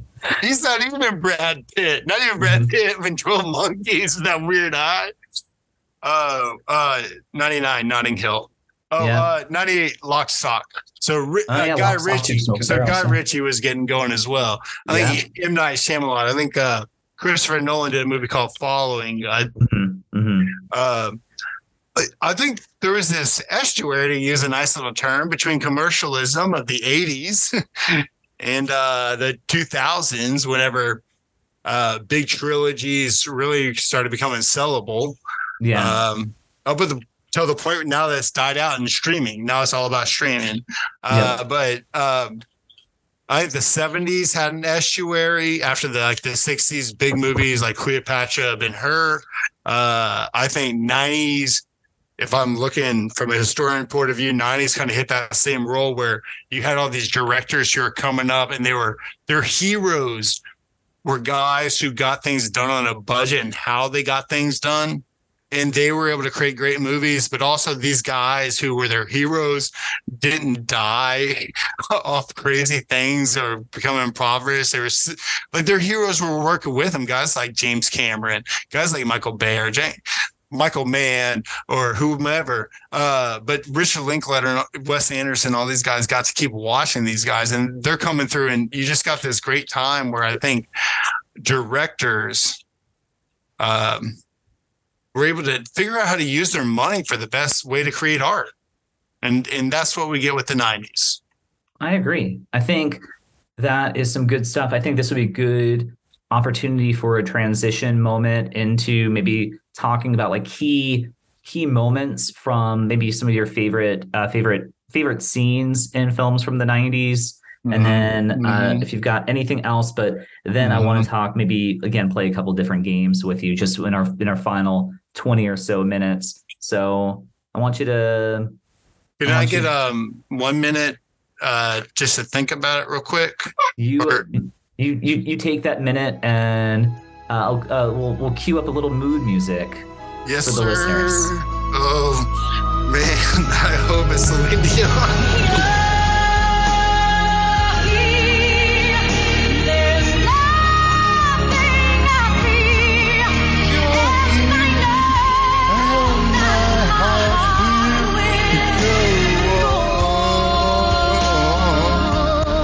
okay that was that was impressive that was impressive um Dude, what's did you know her husband was her manager, bro? who renee renee yeah, yeah, yeah. Renee, the guy said, "Don't say anything." Uh, whenever, like your voice, baby, we gotta save your voice, so don't speak at all. Uh, unless you're singing, I don't want you talking. Oh man. All right. Well now so john we've been chatting for well a while yet. We've covered as much as we possibly can in the the allotted time. Obviously it's completely impossible to cover everything uh, but i think we you know we we we you know we we've had a little fun but if you could and if you've if you've had time to prepare if not uh, then you know I can share mine, and, or we can just put this on hold and we can come back again tomorrow. But what I am curious about is what are some what are some of your favorite movie moments from the '90s? Have you have, do you do you ha- does anything come to mind? Because I've got five that I've like I've just kind of thought of, not necessarily completely my my top five, but five moments from the '90s that that I think about, and these are these are scenes that are definitively 90s for me but i'm just curious if, if you've got anything if you want i can share or you know if you've got something hit me up You want to hear the most annoying sound in the world? you don't even have to you don't even have to do the sound i know exactly i know exactly the moment that's a good that's a good scene that's a good scene Well, no. Well, Dumb and Dumber is a, a great movie. It's probably a better movie than any of the Chris Farley movies. Uh, Mhm. I just I love that guy. Uh, no, well, 90s movies. Uh, how about in how about the scene in the rock, the shower scene? You're down there, we're up here, Commander. You put the wrong goddamn room, you know, and they just like blasting away. I think when I think of The Rock, the scene that I think of from The Rock is like Sean Connery is like walking away, and I can't remember what Nicolas Cage asks him, but Sean Connery gives him a thumbs up, and uh, Nick Cage is like, All right. what does that mean? yeah. Mhm. yeah. Yeah. Well, I mean, keep in mind, Sean Connery had been in prison since the 60s. Uh, you know, he's I take pleasure Nicolas in gutting you. what's Boy. wild is Nicolas Cage was like a fan of the Beatles, so he was in a British culture, and he obviously knew like Henry VIII later on in the uh, interrogation scene. But perhaps, uh, perhaps Sean Connery was like a Beach Boys fan. You know, maybe he was like giving a thumbs up like that. Who knows? Maybe they were Maybe. multi. Maybe. Maybe? Ah, Braveheart. Okay. Uh, is it the freedom scene or When um the best scene in Braveheart. No, it's probably the hunting scene with him and Steven. And, and and like he's hunting a deer, and all of a sudden, like you because you, don't know who's hunting who, and you kind of think it might be Steven, but Mhm. then he comes out and Steven just nails the dude, and he goes, "I didn't like him. He wasn't right in the head." he just takes it, and then it ends with the bagpipes going, like and all of a right, right, it's, yeah, it's nice, hopeful little beat and stuff. Uh, yeah. there's a lot of great scenes in that movie. Uh, oh man, I could tell you my favorite. Uh, I mean, Last Mohicans. It's the end scene. It's the running, you know, da-da, like whenever they're running across the cliffs and stuff like that, and they're trying to get the girls back and stuff, Is it and like, stay alive? yeah, No matter no matter how long it takes, no matter how I will far, find you. I will find you. Well, and who'd have thought Daniel Day Lewis would go on to be the greatest actor of all time? Right, back then? right, yeah. And maybe that's where like uh whenever I thought about like the change of the guard as a theme, uh, all the guys, it, it's probably about my age. Maybe there's a bunch of 20 year olds who are listening to Timothée Chalamet, but uh like I'm seeing you know, Leonardo DiCaprio and still all the best movies, Daniel Day Lewis still in all the best movies, you know. Uh all and I don't it reminds me of the 60s music whenever I hear like the Beatles and and I'm not surprised when guys like Paul McCartney and George Harrison and even uh, Ringo go off and make their own songs and still are writing. I think I think I think there's a high standard of work rate, rate going on in the 90s and uh, there's a, a fun level of sharing. hmm But um, I agree. but the person who probably is the best of all, I mean, who conquered the 90s, right? That's Kevin Costner. Look into my eyes, you Oh, will see what you mean. Uh, Robin Hood is Mhm. probably the best Robin Hood of all time, and that is saying something, people. because he is he he he there's a couple scenes where he has almost an english accent and then it's completely abandoned and Mhm. yeah yeah Well, he was ahead of his time. See, back then, if you showed butt, you didn't win the Academy Award. Nowadays, if you show butt, you do win the Academy Awards. It just, it was a, it was just too progressive of a movie. yeah it was too progressive the world just wasn't ready for Costner back yet Nah, well, you never, you never, you never, you never ready for that. Uh, Kevin Costner, but all right Yeah. so i've got a few scenes not necessarily my favorite films because I, I would be here all day but some of my favorite scenes uh huh. was uh the the final scene in the usual suspects the the Keyser Söze Yeah. uh, uh, Mhm. realization, and then the the the walk, hmm like, and then he, you know, Keyser Söze gets in the car, and then Yeah. he- the big reveal at the end. Some was- some days I hope I have amnesia, just so I can rewatch that scene. Yeah, that's it's just such a ridiculously fulfilling fulfilling scene. Like, oh, who's who's Ooh. the who's the interrogator in that? Because I feel like that's an, Palminteri. I feel like he's like an eighty guy who's kind of once again Did fizzling you out. grab my ass? oh no, I was thinking about Night the Roxbury. It's like, hey, That's did you grab? yeah, that That's was not it. the same guy, is it? Chazz, Palm- Chazz, Chazz Palminteri. Yeah. Are you Chazz sure? Yeah, Chazz Palminteri was in Night of the Roxbury and uh, Usual Suspects. And now I have to look it up. he got he got smaller then. Man, he Chazz got a, Palminteri, Ah. uh, Bronx Tale, Usual Suspects. Uh, so he's definitely in the Usual Suspects. you grab my ass. I, I want to. It, it has to be him. I, I don't think it is. Is it different? Unless he kind of got cancer halfway through, or Hold AIDS you grab and my- shrank. Did you grab? I'm googling. Did you grab? my Dewey, ass? Dewey, Did you grab my ass? which is Colin. Mr. Zadir. Okay, here we go. Mr. Zadir, of the Roxbury, Chazz Palminteri. I am right. Yep. mhm. All right, great. Yep. Yep. Yep. Um, But it's a So- great scene. yes, wonderful and then scene. it goes, and you're seeing the boat. But back, you know, and thinking about that movie, it's like back me in those days. Sorry. Well, I just, I, I, I okay. I, I didn't realize we were talking about, um, like, I, I thought we were going to talk about each scene. Well, we are talking. I just wanted to. I just trying to get through this. Like I have to edit this thing. Okay, sorry. We'll be here all night. Um, Okay. But The Usual Suspects is definitely a movie that uh, warrants a, a deeper conversation because it, it's it, it's such a good film, as does Night of the Roxbury. Obviously, uh, we mentioned briefly, but an iconic scene was the leg cross scene and Basic Instinct. It was something that when I saw, I would have been like ten or eleven. And I was like, wait. What did I just see? But the world stopped in that scene. The movie, that scene was parodied so many times and it was it it, it, it was it was a shocking moment in within American like culture like wait wait because it wasn't just like kind of like a like a faux nudity but it was it was it was a power play.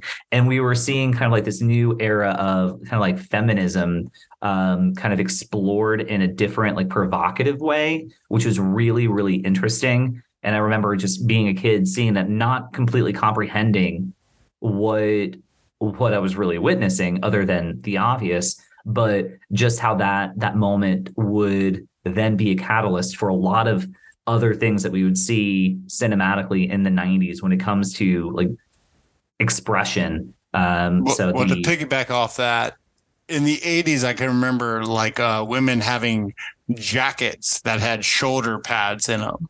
And all of a sudden, you get this uh, fem. Like it, it, there have been women like this in time, but it's like the re-expression of the woman, the femme teeth, or the, the uh, a woman who's not afraid of her sexuality. right right She can mhm. use it to her to her power. Yeah, and I do think that that's a great call out. That I I think that scene in particular, but like it could it set a whole tone of this stronger woman who's not Yep. afraid of her sexuality. Yeah, for sure. Um, another scene that I think of a lot is the uh, the another big reveal, but the what's in the box moment from Seven at the at the end of that movie, and Mhm. you you know what's going to come, and you're you're kind of torn. Like on one hand, you don't want John Doe to win his game. On the other hand, Mhm. you totally Uh, mhm. totally are in Brad Pitt's Mhm, corner in that mhm. moment and you are you're you're torn you're completely torn with Mhm. which is really fun because it messes with the expectations of you as a viewer what what you want to do you know what the right thing is because uh you know our our conscience is Morgan Freeman in that scene like don't do it like put down the gun Oh, I'd have shot the guy. exactly that's I think we thing. all would have shot the guy. But by shooting him, he wins his game. He loses his career. He's already lost his family. You know, like it's it's I'm, it's poor, I'm a poor boy from the sticks. I don't care, man. it, it, it just it's it's such a fun again just uh conversational piece to you know how would Kevin you have reacted? Spacey once again. Kevin Spacey, right? She was he was He- amazing. Kevin Spacey And he's egging him on the whole Mhm. time in the cab or the ride down there, and he picked his target well. yeah Uh, yeah Kevin no, Spacey had a, a magnificent career in the 90s magnificent career um until obviously he didn't have a career anymore but in the 90s Kevin Spacey you know whether it was Usual Suspects whether it was American Beauty whether it was 7 um Swimming with Sharks you know the ref he was in all sorts of really good films and really great rich performances but the that moment uh when uh he, he talks about taking her her precious little head and Mhm. the ah oh it's so and then the you I know, and envy she- you. yeah, yeah. Yeah. Uh, so that Well, it- scene. And who knows if even that was true? Maybe he's just trying to do that to get Brad Oh Pitt no, to it's kill. definitely true because uh, because Morgan Freeman saw saw her Shut head. up! Yeah. Shut up! Well, no, and then, he, well, and then he, he, knew, about he. well, he knew the killing begged for the life of her unborn child, and that's well, when he smacked him because of the fact yeah. that Morgan Freeman knew about that, yeah, and and then that was one of the the most gut wrenching things. And he's like, because he kind of like laughs. He's like, huh, "You didn't know," and it was just like, Mm. "Oh my god!" like, Mhm. oh, Mhm. it's it's it's an iconic iconic like life-changing scene if you've seen that movie you know that scene and that is perfect cinema because it's something that you only need to see it once nobody's ever seen seven and it's like wait i didn't know that happens you remember just like the end of sixth sense which is another moment like that that i've got on my list. It's not even the i see dead people line which is so perfectly uttered in the sixth sense. It's when Cole talks to um, um, Bruce Willis's character, he's like, you know, talk to her when she's asleep, you know, um, and, he has no idea. He's like, that's you know, people listen or something like that. And he come, he he saved the day. He saved Cole. Cole and his mother have had their connection. He's cured this kid of like his fear of ghosts. Everything is wonderful. And this, I, I, I go back and I've shared this story a hundred times, and I'll share it a hundred times more. I was working in a movie theater when this movie came out, and we screened it three or four days before it would have released. And this was before Rotten Tomatoes, the website, and all that shit. You know, uh, critics' buzz meant something, but this is a movie unlike many that have benefited from word of mouth in a way that we haven't seen since. When I saw this movie on like a Tuesday night before it premiered, like on a Friday night, I was loving the movie. I thought it was a good film. And then everything was good. And, you know, Cole has a conversation with his mother, like, she saw you dance and it's like oh my god chugging with like like really pulling on the heartstrings and like oh this is so beautiful. And like this is a great movie. This is wonderful. And then final scene bruce willis walks home and he's going to have that moment with his wife and they're finally connect and it's like oh this is this this is such a touching movie such a weird thriller. And then she says why? And he's like why what like why malcolm? Why why did you leave? He's like leave. I, I didn't go anywhere. And then you know she drops the ring and then it like rolls across the room. And i just remember literally the hairs on the back of my you know like uh, on the back of my neck like standing up going oh my god.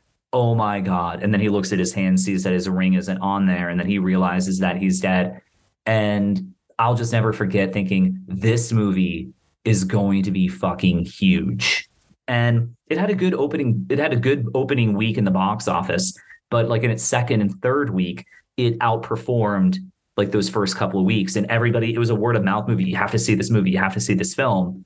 And a lot of people wanted to see because of the twist like this this really great twist. But the reason why the twist works so well is because everything is set up perfectly from scene to scene in that movie. Thematically the colors the visual cues the acting of uh, uh, you know, the the young actor who whose name is escaping me right now after talking about Haley Joel. Osment Yeah, Haley Joel Osment. Thank you. But that nominated. You know Yeah. who he lost to?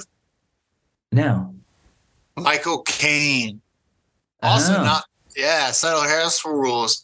Also nominated that year. I think it was Michael Clarke Duncan. Michael Clarke Duncan. Okay. Or you know a movie? Was it The Green Mile? It was the Green Mile. Yes, Yeah. sir. He got so excited. I can still remember watching him. Uh, but no, he had a good one. Him. So those are the things I think I of. I was the kid who heard about the ending before I saw it. Mhm. Many people did. and I never went to the theater, never cared.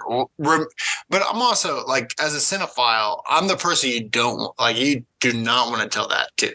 Right. Like some people might forget. I'm not going to forget that. And uh, so it ruined the entire experience for me. Which is Uh, bad because it, it's done that for a lot of people. And the movie, you know, the it, it's part of pop culture lore. The you know, uh, Bruce Willis was dead at the end of Sixth Sense. You know, like the "Jizz in Your Pants" song. Uh, you know, it, it's Luke and I am your father. Like Yeah. I think it's kind of right up there with like, yeah, they were dead the whole time and stuff like that. I Mhm. like in a wild way, it's like Keyser Söze. Uh, but except for nobody really saw Keyser Söze because that was rated R. Right. Uh, but So But no, tho- that was- those are that was scenes a I good think one. of that were just pivotal. And then the last thing I've got on uh, my list is The Matrix, but everything from The Matrix, whether it was the slow motion, whether it is the he's like no, and he just puts his hand and every just these special effects of that movie from start to finish. That entire movie was just kind of this is fucking crazy. So th- those those are things that I think of. Not all of them are necessarily my favorite films from the 90s, although I enjoy all of those. But I mean, it's hard for me to really say my favorite films because of the fact that, like, whether it was whether it was Pulp Fiction or Fight Club or Forrest Gump or Home Alone or Seven, Groundhog Day, My Cousin Vinny, Face Off, Matrix, Shawshank, it goes on and on and on. Yeah. Like, I think a movie like Point Break is like, yeah, I guess Break. that's ninety. I, I guess that's nineties, but also like I can see how that's late eighties. You know, like in a way, like it's it's kind of uh, it's a great movie and I love it, but another movie that I love. Uh, yeah, and, and that's a whole nother thing. Is like all these, like whenever you sit back and look at it, and you just, you know, look at whoever your favorite actor, what, whether it's, you know, uh, Morgan Freeman driving Miss Daisy, right, uh, uh, all the way through what he did, or uh, man, Russell Crowe or Tom Hanks. I, like I went into it thinking like, oh man, Tom Hanks, like gr- like Tom Hanks was in everything. Yeah. Uh, yeah. but then I look at like a guy like uh, Daniel Day Lewis who started stronger. Then all of a sudden he went he he decided to go on hiatus. Mhm. And then obviously like now hindsight, it was for the right thing. So uh, it's fun to look back now and just see all these great people. And um, in in a wild way though, Andrew, wasn't it a simpler time? And that is like it really does fill into like.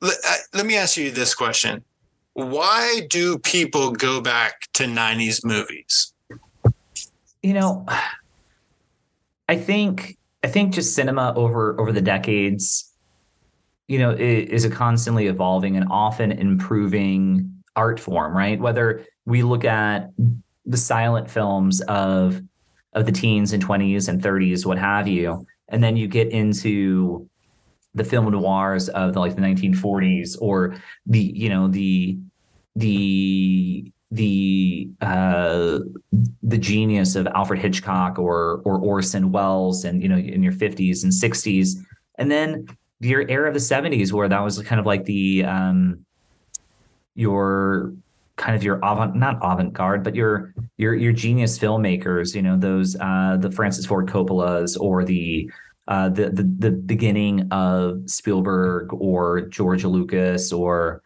uh Roman Polanski, you know, so your your filmmaker era, and then the '80s brings on really the the birth of finding that other other avenues are marketable and profitable. This isn't just something as an art form, but now something that'll generate a lot of revenue. So you started to see teen movies come into into the fold. You know, the birth of the Brat Pack. Um, continued evolution of Spielberg family films, evolution of Martin Scorsese crime drama, which then will transition into the 90s, where now technology is catching up that we can have improved special effects, higher budgets, that you, you can have higher production value in a lot of the film in a lot of these films.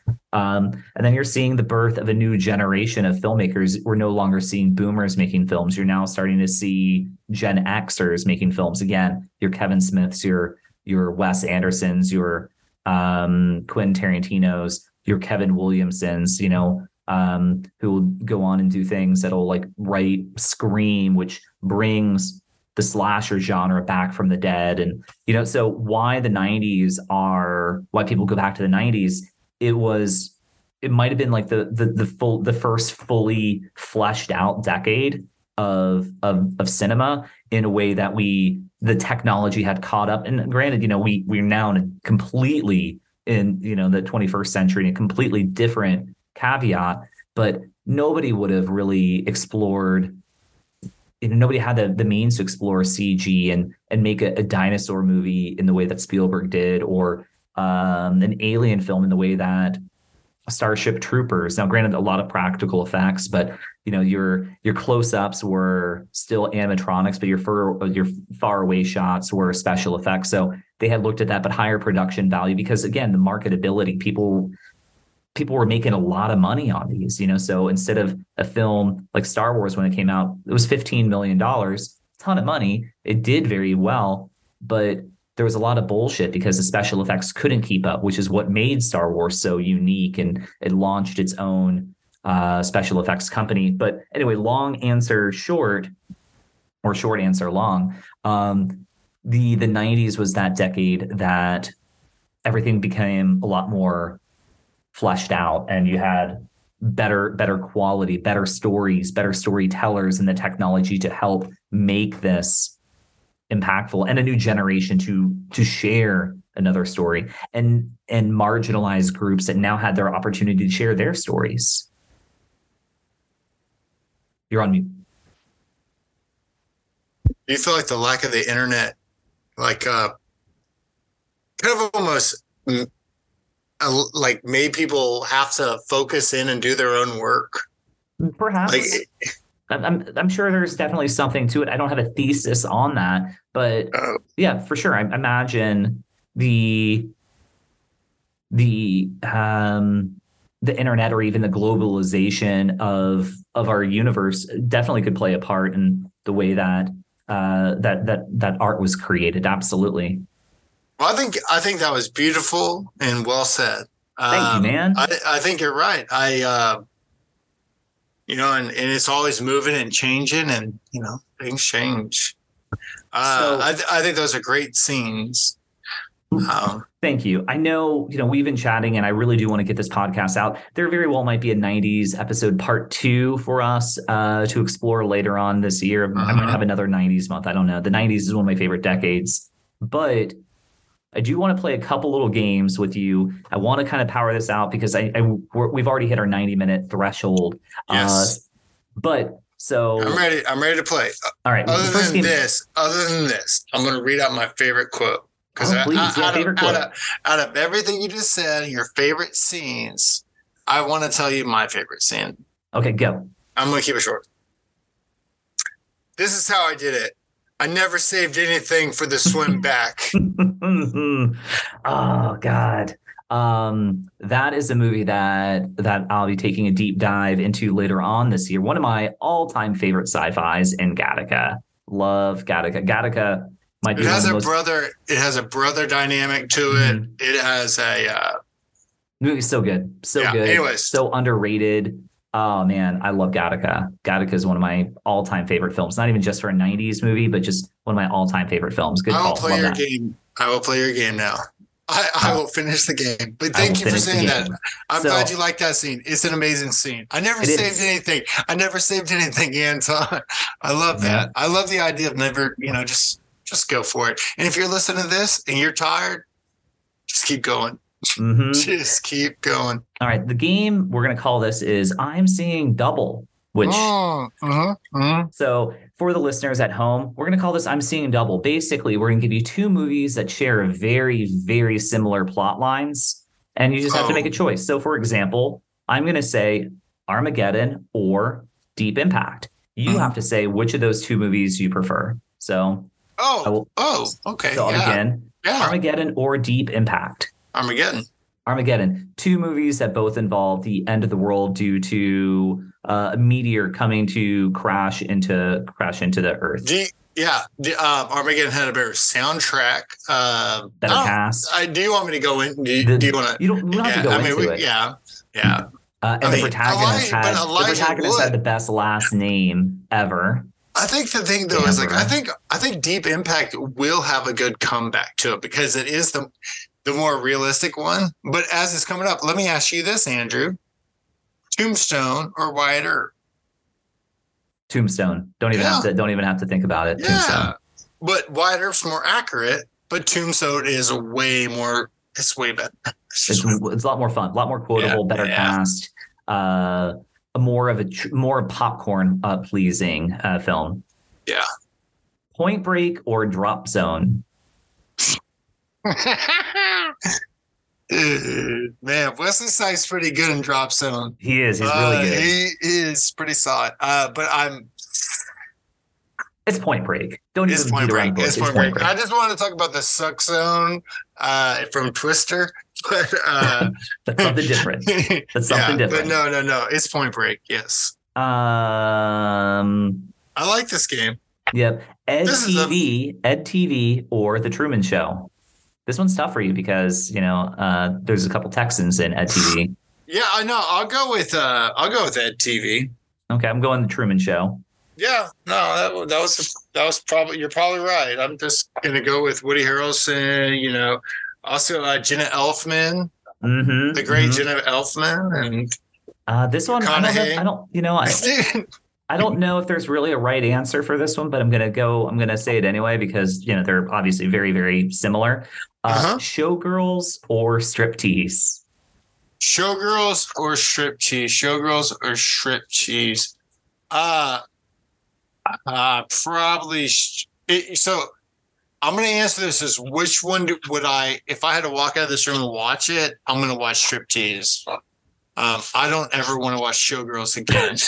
I'm gonna say Showgirls because the movie is so fucking bonkers, and I'm now on like this whole per, uh, Paul Verhoeven kick where I want to go back and revisit that movie to think that maybe, maybe that movie. no, no, man. I feel like he's just, dude. He's just getting y'all to to rewatch his movies.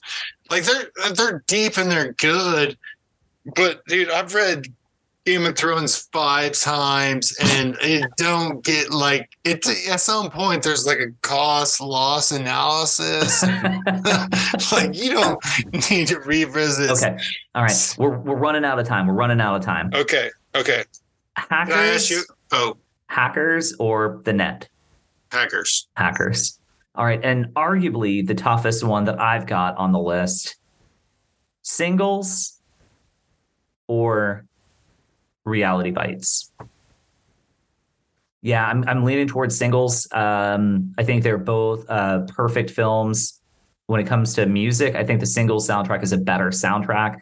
Uh, reality, real, reality bites, I think, does a really interesting job of really discussing growing up and again kind of like revolting against their parents where singles is more it, it's a it's a dating study but there there are some really fun themes they look at. And i do love the idea of the the like the the big big connection that people have emotionally is now like through through con, through a device. But it's not a phone. It's like a it's a garage door clicker. But it's still a device that you hold in your hand that you can now like you're now connecting. You give somebody your garage door clicker they have access to your home you know? And i and i find that kind of an interesting kind of subtle theme. So anyway that was uh that was a game that i've got uh I think reality bites. Uh, I, I just think singles just it, it's a better story, but maybe it's just because it, it's set in Seattle during Seattle going crazy. mhm. Can I ask you a few questions real quick? yes All right. Only two go by. Toy Story, Lion King, Space Band, uh, Space Jam, Sandlot. Two. i can only two- I can only take two you can only take two. Toy Story, Lion King, Space Jam, Sandlot. okay sandlot and toy story Okay. Matrix, Jurassic Park, Titanic, Terminator 2. okay uh matrix jurassic park All right. Pulp Fiction, Fight Club, Seven, Usual Suspects. Fuck you. Um Okay, Pulp Fiction, Usual Suspects, Fight Club, and Seven. Yep.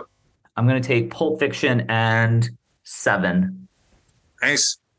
All right. Big Lebowski, Boogie Nights, Kingpin, Dumb and Dumber. Dumb and Dumber and uh Big Lebowski. All right. Heat, Shawshank, Goodfellas, Silence of the Lambs. Silence of the Lambs, Shawshank. All right.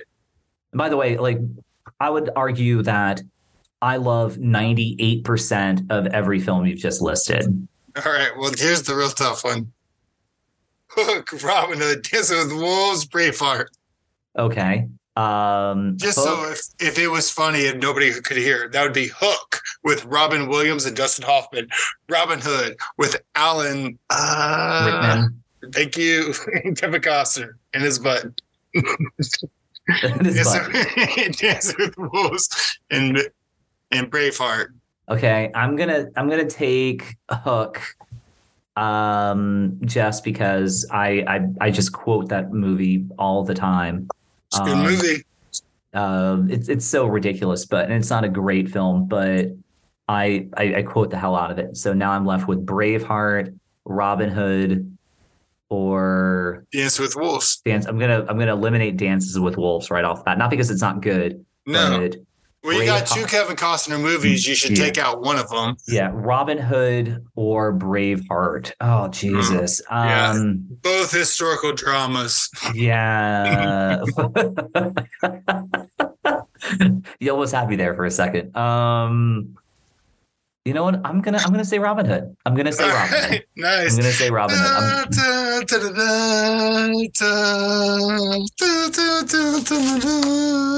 all right. Um, all right. That's all I've got for you. Although fun. I do, I you know, I have got a similar game, but we're gonna call this the either or. I'm gonna give you two options, oh. just kind of like the I'm seeing double, but now I'm gonna give you something, uh, in the in you know just another another way. So here we go, real quick.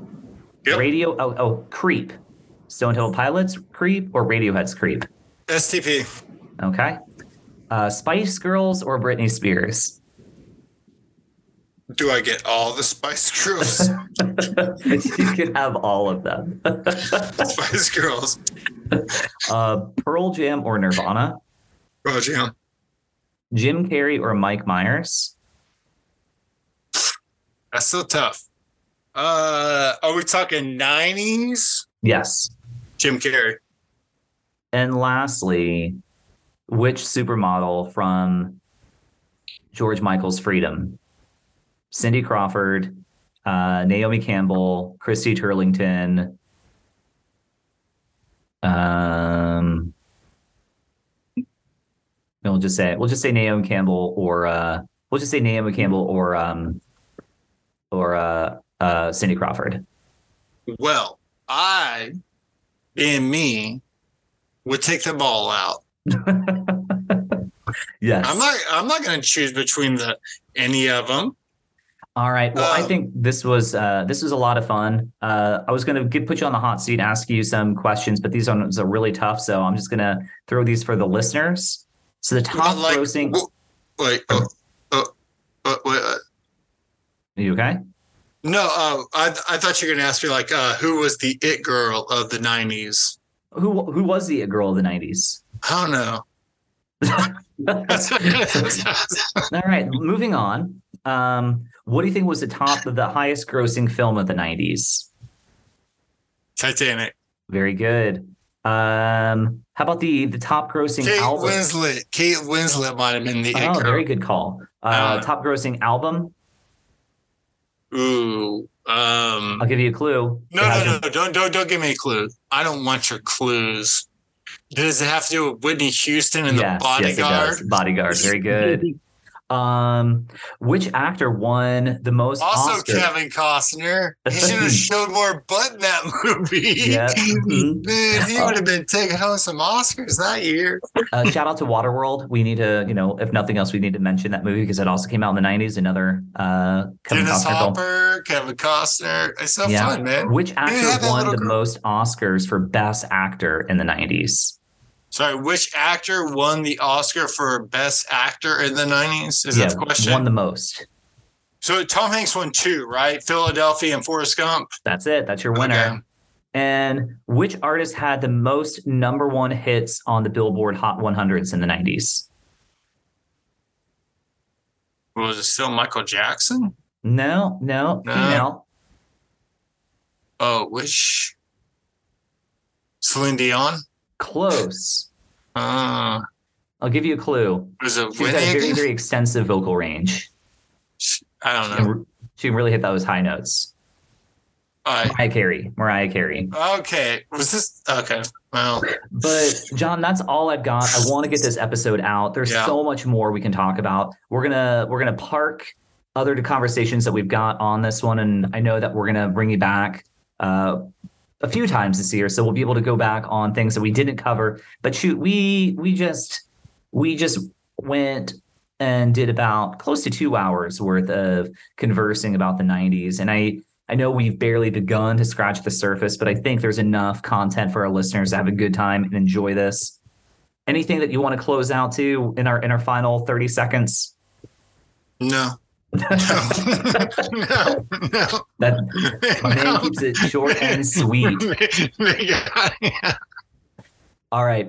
Um, That's it. Bye, bye, y'all. Thanks for listening. y'all. That's always good. Yeah, bye y'all. Thanks for listening. Again, thank you everybody for for for listening to uh, John and I uh, go on one of our uh, lengthy uh, lengthy chats. Hopefully, you had a good time listening to this because we had a lot of fun uh, making this. John is literally laughing as I'm closing this episode out, so I know I he's like having- them apples. I do like them apples. Oh shit! Well done. So a lot of takeaways from this this conversation. A lot of movies that we discussed. A lot of things happened in the '90s.